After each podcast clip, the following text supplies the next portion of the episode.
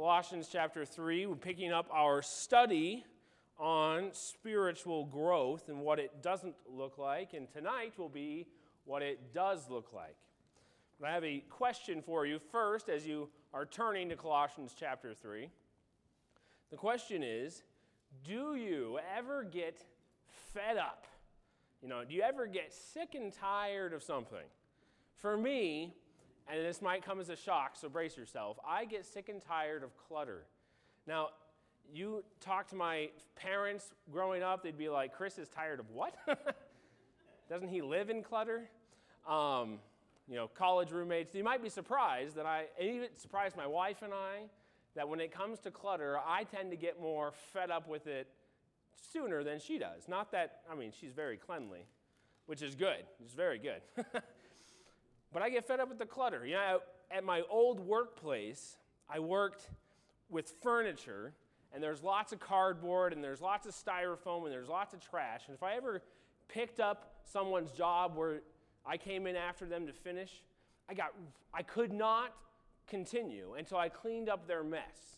I could not do any work until the station was clear. Not, I mean, it doesn't need to be I mean, germs aren't the problem, it's just the clutter, the mess. I just can't get around the piles of trash. It's the same way with dishes, which is really unfortunate because I do not like to do dishes. But, but you know, the best way to clear the clutter of dishes is to do them. and so, especially while Johanna's been uh, the lifeline for a baby, I have actually, surprisingly to myself, for the last couple months, every night I make sure the dishes are done. And it's just a relief.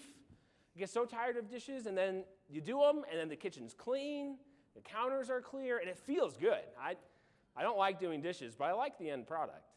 Or even, and this one, if you ever poke into my office, you'll be like, didn't Chris say, Pastor Chris say he doesn't like clutter? What's up with his desk?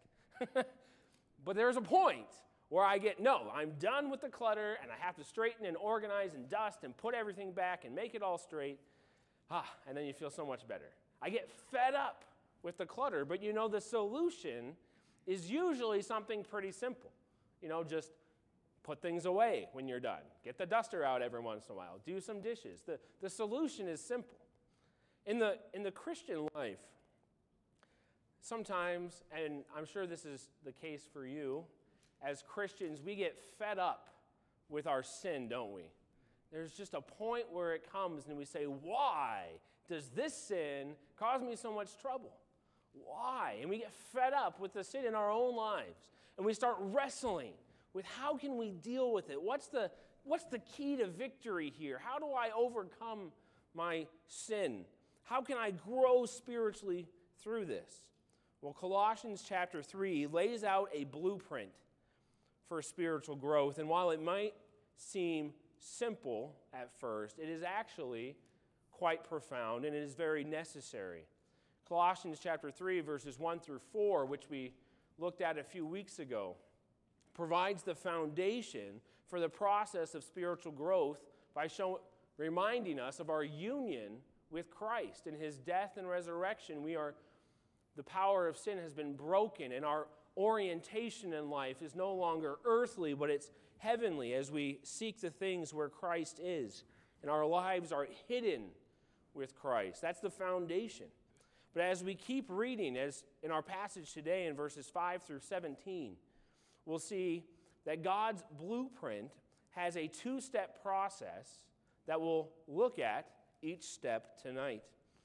The big picture for the message, if you come away with something, is that God wants you to follow His blueprint for spiritual growth because no other blueprint will work. God wants you to follow His blueprint for spiritual growth. We'll look at the uh, two step process starting in verse chapter 5. I'm going to read through the entire passage for tonight, verse 5 through 17. And you can follow along in the Bible that you have, or there's one in the pew rack in front of you if you need one. Maybe slide over next to someone and grab, uh, share with them as we read Colossians chapter 3, starting in verse 5. The Apostle Paul says, Mortify therefore your members which are upon the earth fornication, uncleanness, inordinate affection, evil concupiscence, and covetousness, which is idolatry. for which things' sake the wrath of God cometh on the children of disobedience, in which ye also walked sometime when ye lived in them. But now ye also put off all these anger, wrath, malice, blasphemy, filthy communication out of your mouth. Lie not one to another, seeing that ye have put off the old man with his deeds, and have put on the new man, which is renewed in knowledge after the image of him that created him where there is neither Greek nor Jew, circumcision nor uncircumcision, barbarian, Scythian, bond nor free, but Christ is all and in all. Put on, therefore, as the elect of God, holy and beloved, bowels of mercies, kindness, humbleness of mind, meekness, long suffering, forbearing one another, and forgiving one another. If any man have a quarrel against any, even as Christ forgave you, so also do ye. And above all these things, put on charity, which is the bond of perfectness, and let the peace of God rule in your hearts, to the which ye also are called in one body, and be ye thankful. Let the word of Christ dwell in you richly in all wisdom, teaching and admonishing one another in psalms and hymns and spiritual songs, singing with grace in your hearts to the Lord. And whatsoever ye do, in word or deed, do all in the name of the Lord Jesus giving thanks to God and the Father by him. God wants you to follow his blueprint for spiritual growth. And the first step in the process is in verses 5 through 11. The first step is to remove sinful vices. Remove sinful vices. This, this first step in the plan requires the removal of that which is old, that which is useless, and that which hinders our growth, and that is our sin. And within this step, there's a, a twofold substeps, two substeps that we'll see in this. The first is in verse 5 through 7 to mortify your members. Paul says in verse 5, Mortify therefore your members which are upon the earth. Mortify, what does that mean? Well, it means to kill, to put to death, to end the existence of. So, okay, put to death. But what does he mean by our members which are on the earth? Does he mean the living church members? I need to. There's been too many church shootings. That's not what he's talking about. He's not talking about church members. He's talking about individually, my members, your members. You could think of it as your earthly nature or the, the sinful earthly things that are lurking within you, your fallenness. If it, you can think of it that way your fallen human nature, your sin nature. And so we need to put these things to death. And what, is, what does this include? Well, Paul gives us in a list. Now, Paul likes lists, and many of the lists that he gives, like this one, are not exhaustive. He's not listing everything here, he's giving a sample, just some of what could be on the list, and he lists them out fornication, uncleanness, inordinate affection, evil concupiscence. If you can even pronounce that word, it basically means evil desire. Evil desire and covetousness, which is idolatry. Notice how I, he identifies covetousness as idolatry. Doesn't that help us to understand what idolatry is in today's day and age? That idolatry is just desiring something, desiring someone, desiring a desire, a goal, as the most important thing in your life and pursuing that above following after Christ. So he gives us this list of things that we need to put to death. But then in verse 6, he gives them a reminder. He says, For which things' sake the wrath of God cometh on the children of disobedience. He reminds them, Now you know this. God's judgment is coming on sinners, on sin. It's a reminder of God's judgment, His holiness, which promotes His wrath, His judgment upon sin. And then in verse 7, he reminds them again of something important. He says, In which ye also walked sometime when ye lived in them. There's two parts in this verse there's the walked and the lived. To walk is your, your lifestyle. So he's saying, reminding them, you used to be like that. Just like every a part of the world, fulfilling the desires of the flesh, living how you please with no regard to God. You used to be like that. That used to be characterized of your lifestyle. But then he also refers to their life when you lived in them, and this is your state of existence. So it's interesting that he connects the two because your walk or your lifestyle reveals your life or your identity. How you live always flows out of what you believe and who you identify as. You had, so past tense in verse 6 and verse 7, when you used to be like that, you had a sin nature, a sinful nature. You were unredeemed and you lived like you were unredeemed. You lived like an unregenerate sinner because you were. But now, when Christ has come, you have a new makeup. You still struggle with the old nature, but you're new in Christ. You're unified with Him. In verse 3 and 4, you are dead with Christ, and your life is hid with Christ. That's our new identity. And our new identity should result in a new way of living. Lifestyle reflects your identity, ought to reflect your identity. For example, somebody in our culture, or even in, in Paul's culture, who would identify as a homosexual lives like a homosexual, right? Anyone who identifies as a macho man is going to live like a macho man, right? That's what you identify as, that's what you live as. If someone, but in Christ, no matter who you were, you are no longer that. You used to be one of the sons of disobedience.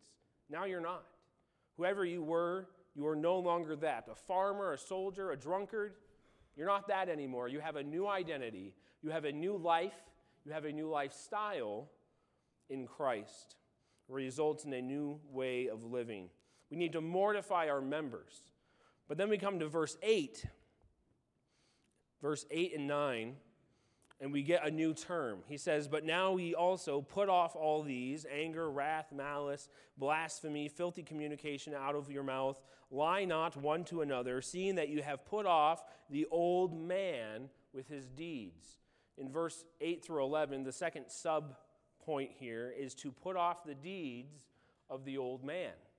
Now, the old man is a little different from your members, your, the earthly sinful things lurking within you. The old man and his deeds, these are the works.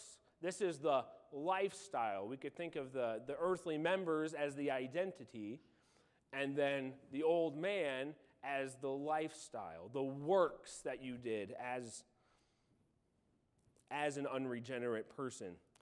He says in verse 8, put off all these. This is the idea of intentionally, consciously putting them aside, consciously removing them from your life. Not just thinking in church, okay, well, I should probably get rid of that sin, and then not making an effort. It's a concerted effort.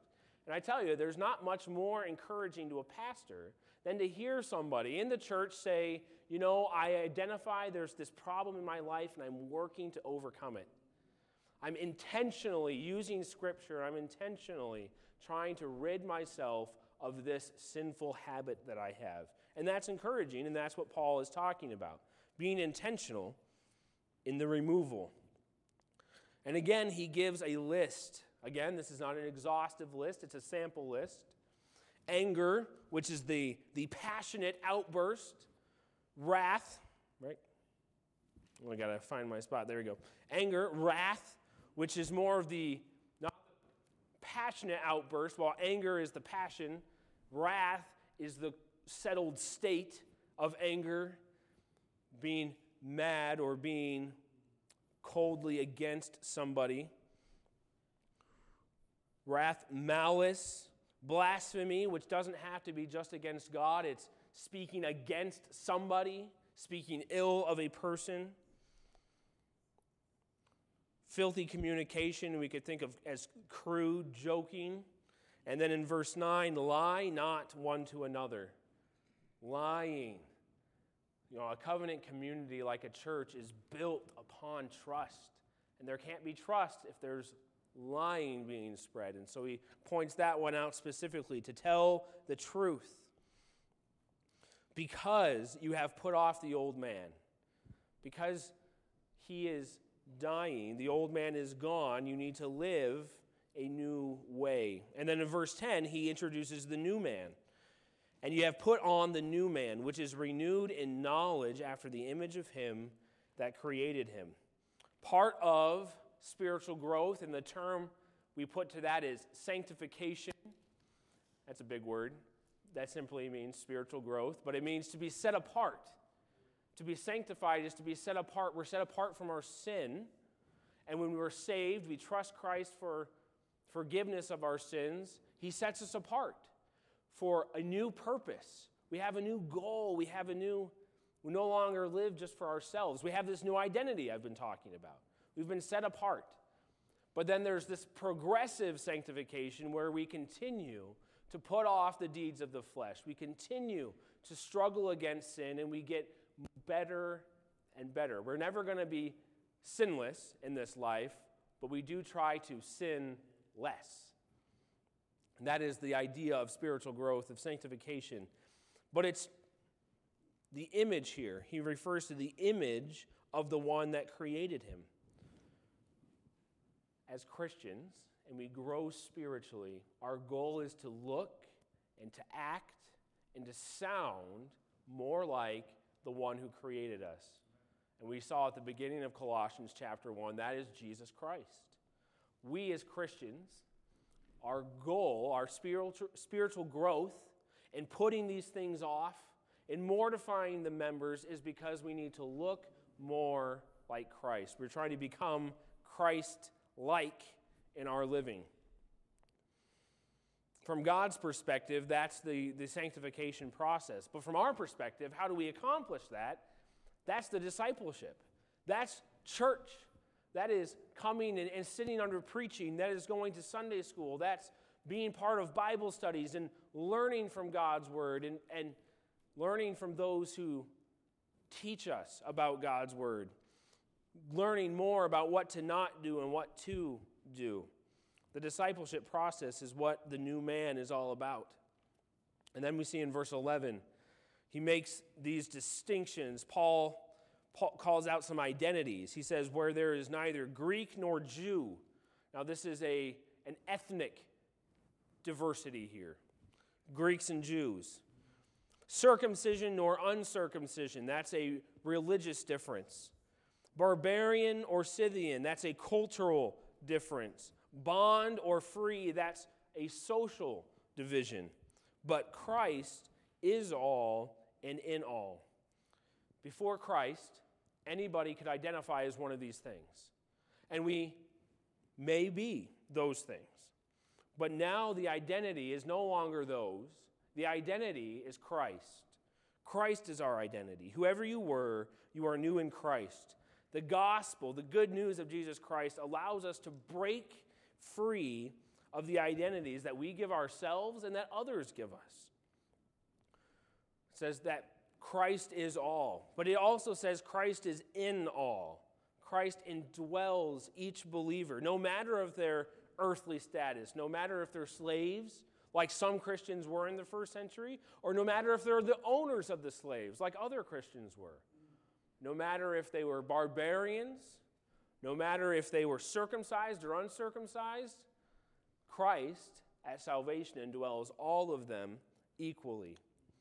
This position that we have in Christ, Christ being all and being in all, is what motivates us to put off the deeds of the old man, which is what motivates us to mortify our members.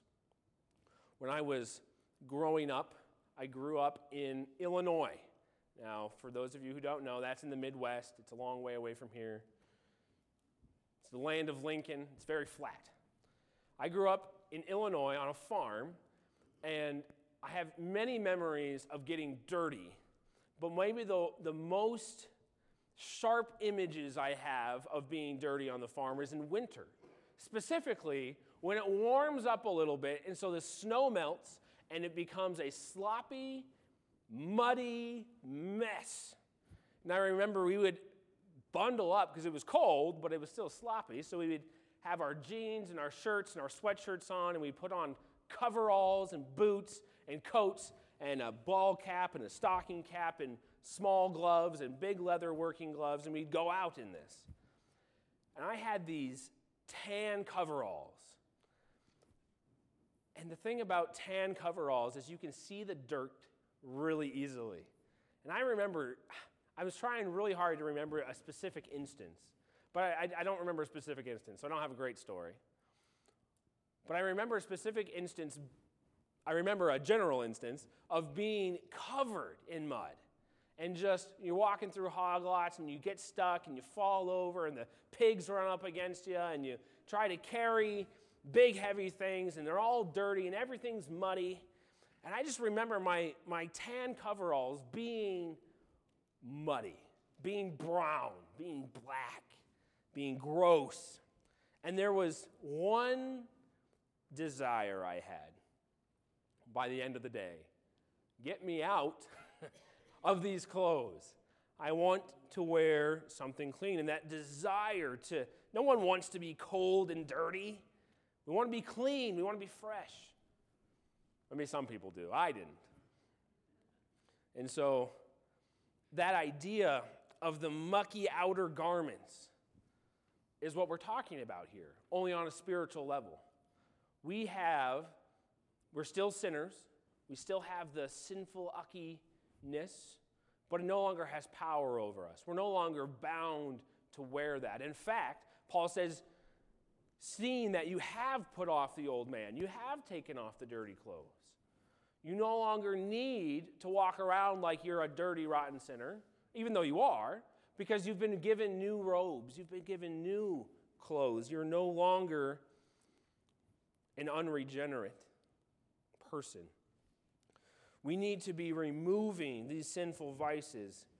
And it takes, first of all, an intellectual effort to consider what sins beset me. Now, you're not unique.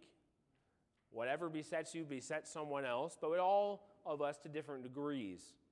What are the things in your life?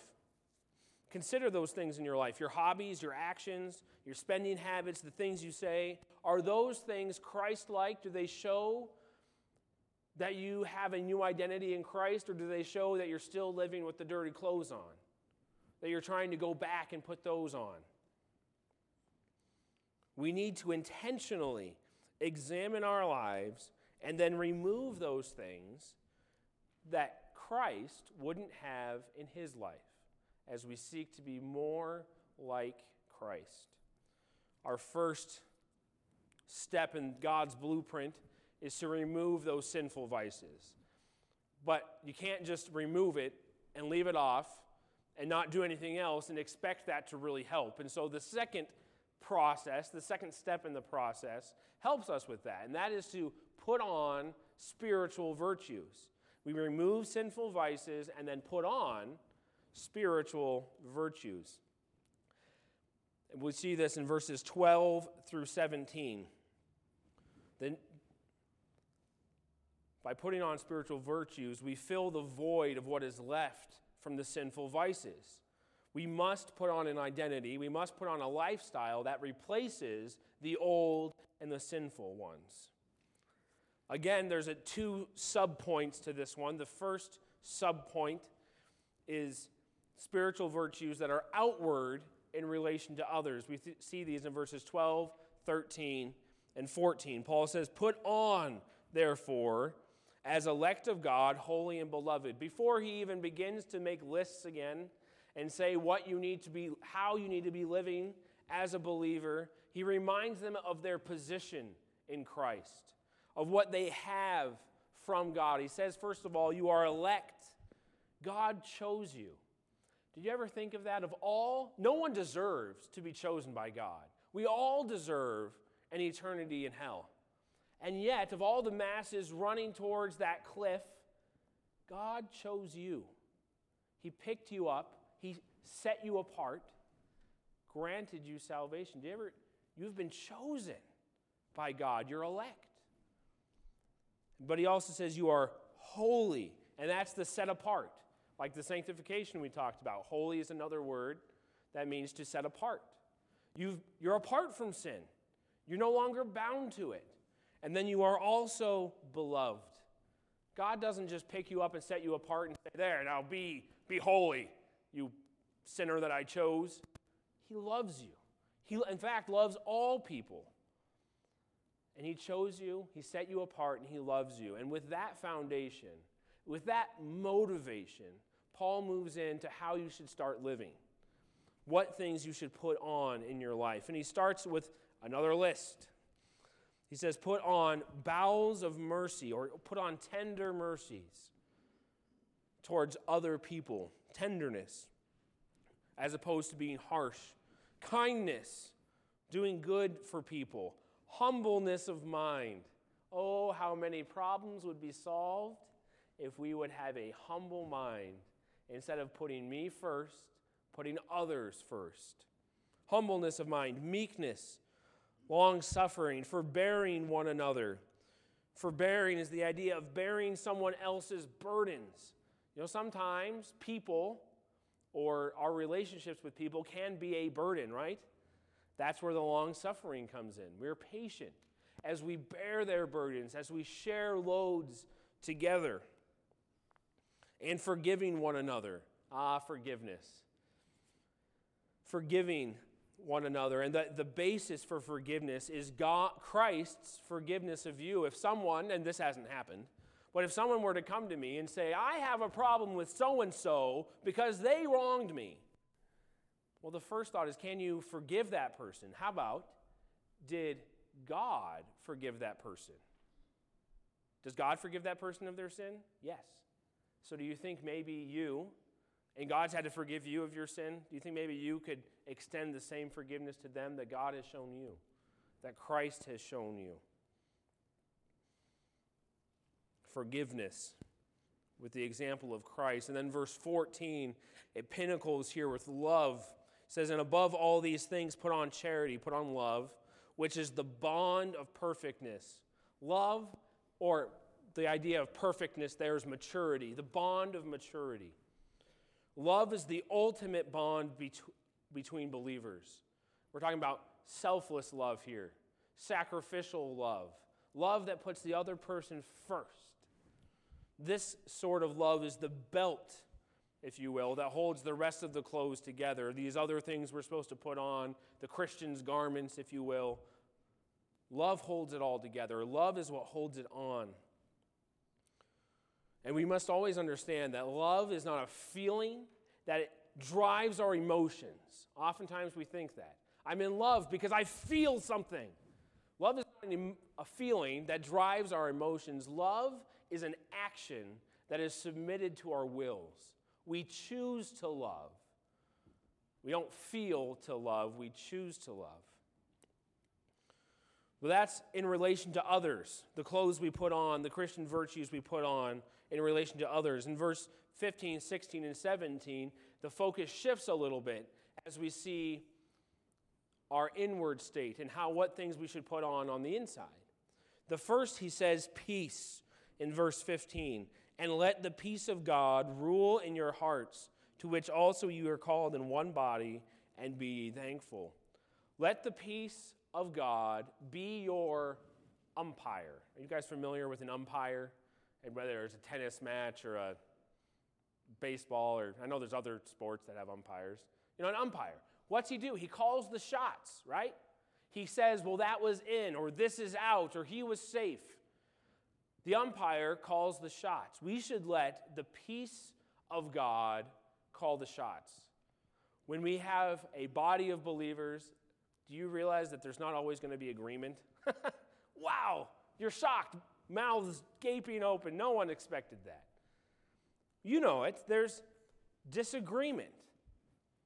But we should never let pride or selfish desire rule our hearts. We need to let the peace of God rule our hearts. Let the peace of God determine how we respond. I'm not saying that that always means that we, well, I'm going to not worry about what I want because I'm trying to keep the peace. You can have opinions and we can discuss it, but how you discuss it, What happens when what you really want loses or doesn't pass or what happen how you respond when your will does get accomplished? All of these things should be ruled by maintaining the peace of God, be ruled by the peace of God, not by selfish desire. So that's the peace of Christ. In verse 16, we see the message of Christ. Paul says, Let the word of Christ dwell in you richly in all wisdom, teaching and admonishing one another in psalms and hymns and spiritual songs, singing with grace in your hearts to the Lord. Let the word of Christ dwell in you richly. This word to dwell is really to be at home with. Let the word of Christ be comfortable in your life. You know, the word of Christ, the word of God here, can be kind of prickly at times. When we're disobeying and when we read it, it, it pierces our hearts. And we might want to just stop reading it for a while because it hurts too much. I don't like to change.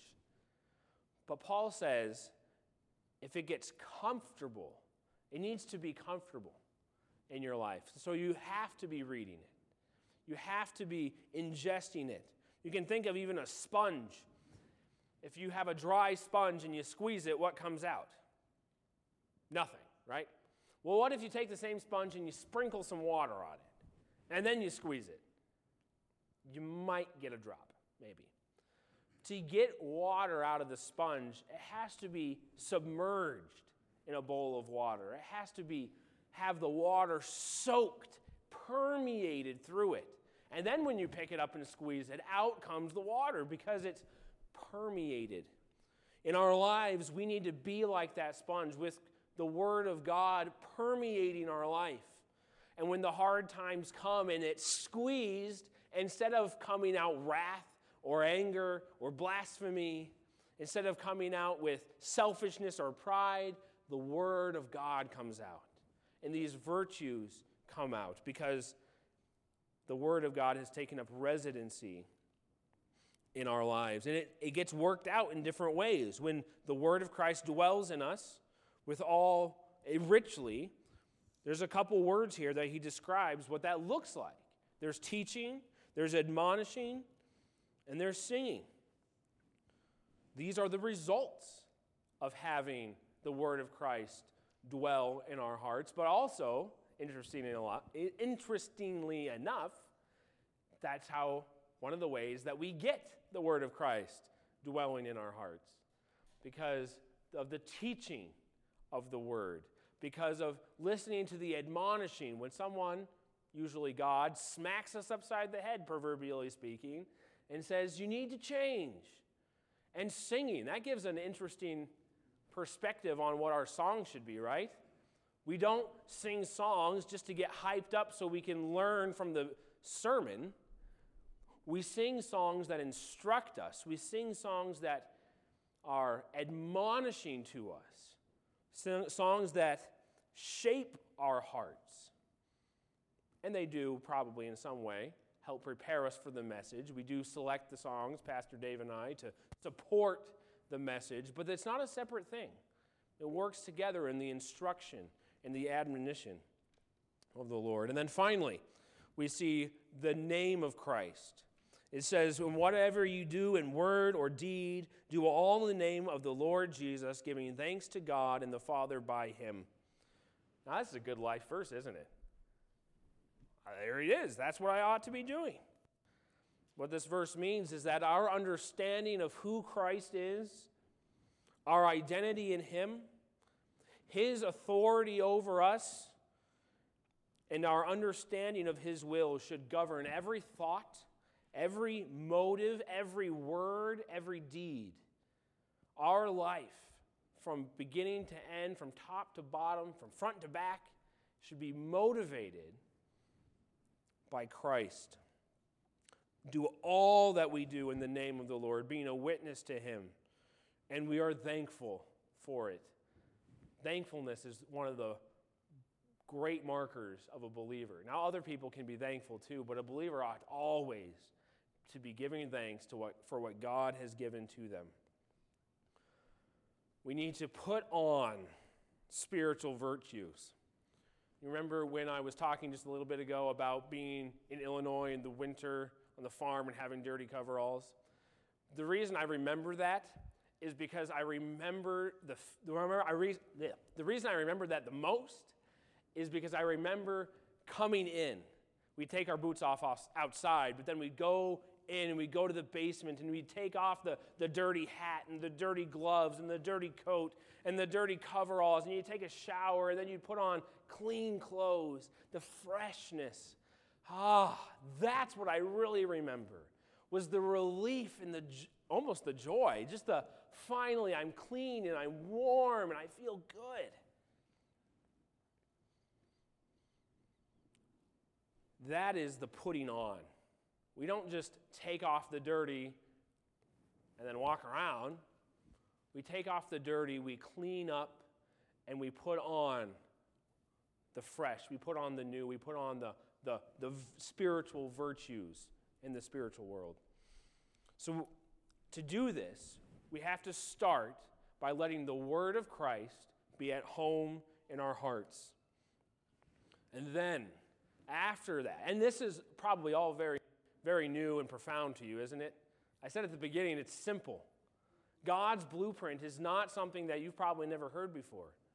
It's simple, but we ought to be doing it. And it's always a good reminder to let the Word of God permeate our lives by reading it. And it's going to take more than probably just reading it once for five minutes in the morning and then forgetting about it until the next morning when we read it for five minutes. It's reading it, and then it's thinking through it, considering, praying through it. Throughout the day, I mean, it's, it's hard for me to think and work at the same time. Maybe it's because I'm a man, I don't know. But when you have time to be thinking about it, what does God want for me? How does this passage change the way I'm living right now?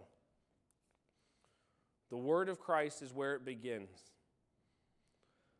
And remember that Christ is inseparable from Christian growth. It is our union with Him that can give us the motivation to put on these spiritual virtues.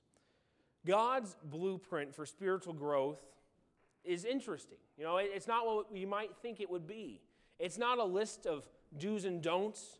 It's not a a compilation of ceremonies we must perform. It's not a bunch of legal taboos. There's no threatening code of rules with penalties enforced with varying degrees of fulfilling the code. Paul simply reminds the believers what God has done for us in Christ. We each then must only ask what is appropriate for someone who is identified with Christ? How should that person live? And God has given us all the answers to that question in His Word. And it's our responsibility to find them, it's our responsibility to do with them. Are you, Christian, tonight, are you fed up with your sin? Are you tired of fighting these battles? Good. That's a good thing. It's a sign of a healthy Christian. If you're a Christian tonight and you are done fighting, and you say, I'm not fed up with it because I've just given up, that's where we start being concerned. We ought always to fight. And I would encourage you that there is hope. Christ is the one who fights for us. It's our union with Him that gives us strength in spiritual battles. We can't do it on our own. Maybe that's why you've given up. You've fought too long by yourself, believing that you are all you need. Well, Christ is what you need.